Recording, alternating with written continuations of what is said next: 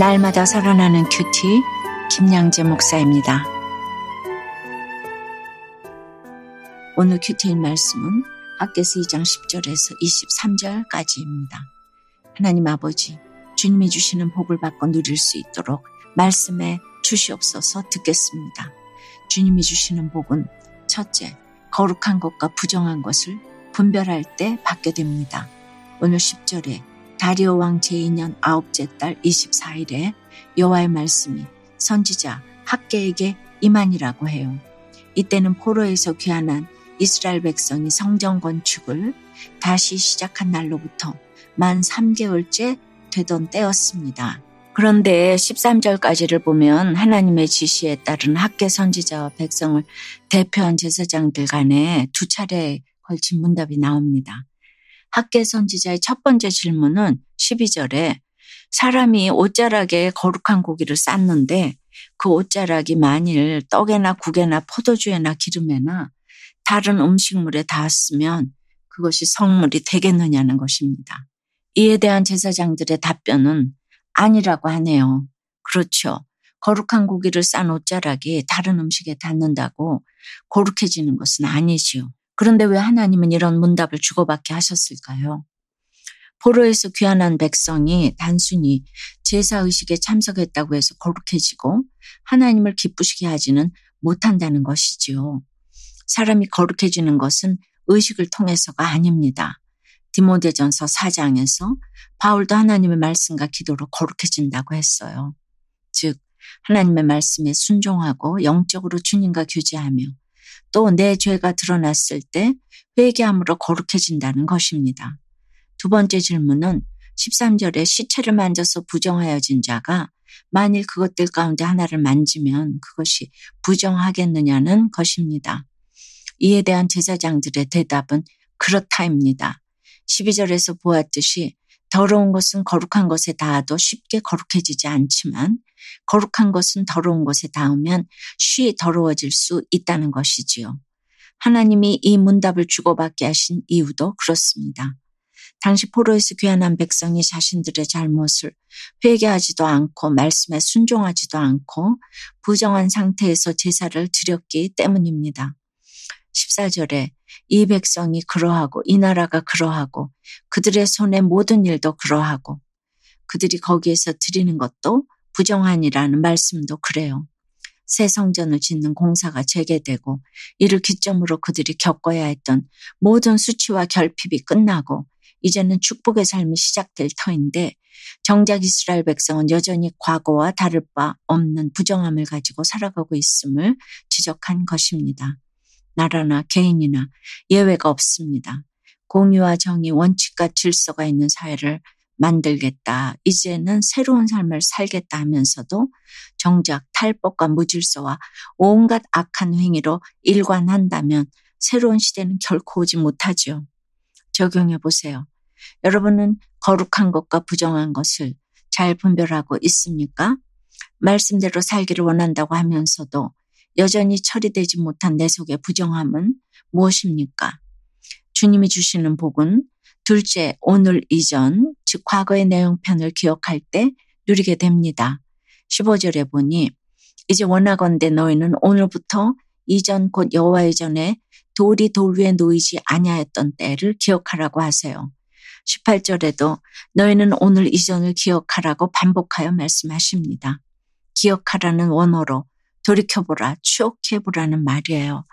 여기서 오늘은 다리오 왕 제2년 아홉째 달 24일, 곧 학계가 메시지를 선포한 그날을 가리키지요. 즉 포로에서 귀환한 백성이 새 성전 건축을 다시 시작하기 전 하나님의 뜻과 자신들의 사명을 망각하고 황폐한 채로 버려졌을 때의 삶과 형편이 어떠했는지를 돌아보라는 것입니다.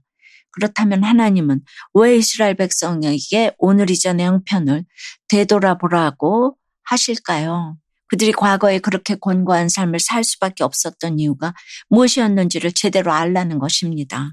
그리고 16절에서 19절까지를 보니 하나님은 그 시절 이스라엘 백성의 형편이 어떠했는지를 말씀하십니다. 요지는 그들이 수고한 것에 비해 턱없이 부족한 수확으로 엄청난 기근에 시달렸다는 것입니다. 그런데 19절 후반부를 보면 그러나 오늘부터는 내가 너희에게 복을 주리라고 하시네요. 오늘을 기점으로 하나님의 말씀에 순종할 때와 그렇지 않을 때의 차이를 절실히 깨닫고 순종의 결단을 새롭게 하라는 것이지요. 우리도 그렇습니다. 하나님이 주시는 복을 누리려면 오늘 이전에 내 형편을 기억해야 합니다. 부정적이든 긍정적이든 내 과거를 돌이켜 보아야 합니다. 그리고 내가 지금 어디에 어떻게 서 있는지를 확실히 직시한다면 지금부터라도 내가 무엇을 붙들고 무엇을 버려야 할지 명확하게 알 수 있게 됩니다. 그래야 할때 하나님이 새로운 길을 보여주시고 복을 더하여 주실 것입니다.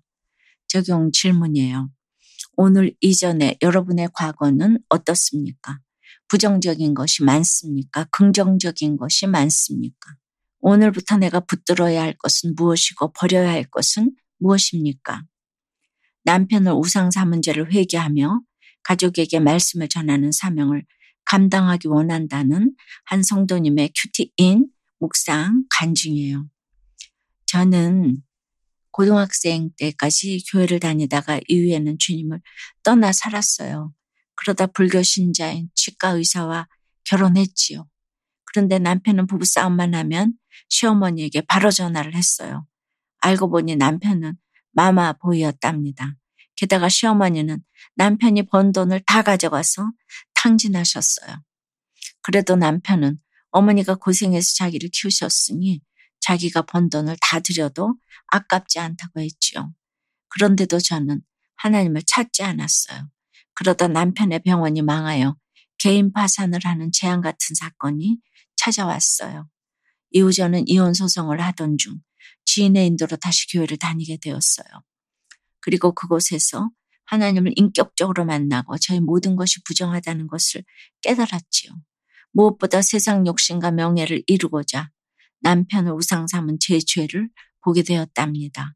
또 의사와 결혼하니 내 인생에 더는 가난은 없을 거라 확신하며 나보다 못한 사람들을 무시한 죄도 회개하였습니다. 그리고 하나님은 오늘 23절 말씀처럼 믿음의 불모진 이 가정의 저를 인장으로 삼아주셔서 부모, 형제, 남편, 자녀들에게 하나님의 말씀을 전하라는 명령을 주셨어요. 이제는 날마다 제게 주시는 말씀을 붙잡고 제게 맡기신 이 사명을 잘 감당하기를 기도해요. 저의 적용은 남편이 무시되어도 부드러운 말씨로 짜증내지 않고 대화하겠습니다. 시어머니에게 한 달에 한 번씩 찾아가 건강 상태를 살피고 복음을 전하겠습니다. 입니다. 20절부터 23절은 유다의 총독이자 새 성전 공사의 책임자인 수룹바벨에게 주어진 메시지입니다. 21절과 22절에 보니 여호와께서 내가 하늘과 땅을 진동시킬 것이요 여러 왕국들의 보좌를 엎을 것이요 여러 나라의 세력을 멸할 것이요 그 병거들과 그 탄자를 엎드러 때리리니 말과 그 탄자가 각각 그의 동료의 칼에 엎드러지리라 고 하세요. 이것은 하나님의 수르 바벨에게 이스라엘 성전 건축이 앞으로 순탄하게 될 것임을 알려주고 그를 격려하기 위해 주신 말씀입니다. 사랑하는 여러분, 하나님은 우리에게 사명을 그냥 맡기시는 분이 아니세요. 반드시 사명을 잘 감당할 수 있도록 힘을 주십니다. 하나님이 여러분에게 사명을 맡기셨다면 반드시 여러분을 도우실 것입니다. 그러니까 너무 염려하거나 두려워하지 마시고 하나님의 일에 더욱 충성하시기를 바랍니다. 오늘 하루도 하나님이 주시는 이 복을 받아 누리는 저와 여러분이 되길 주님의 이름으로 축원합니다. 기도 드립니다. 주님, 성전을 다시 지을 수 있는 복을 주셔도 어떤 것이 부정한 것이고 어떤 것이 거룩한 것인지 분별하지 못해서 늘 죄의 관성에 따라 악한 길로 이제 갈 수밖에 없는 저희들입니다. 참으로 우리 악으로 심판을 당하고 황폐해진 때를 기억하며 오늘 자기 죄를 회개하라고 하시는 이 말씀이 들리길 간절히 원합니다.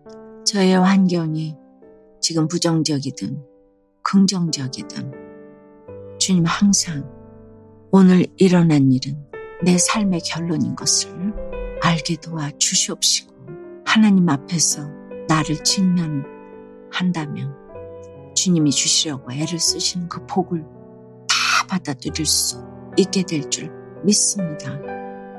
그러므로 오늘 우리 가운데 회파된 가정이 있다면 이 말씀이 들리는 것이 가장 큰 해결인 줄을 믿사오니 오늘 그 말씀 들리는 그 한 사람을 수르바벨처럼 택하셔서 무너진 가정을 다시 세워주시기를 기도합니다.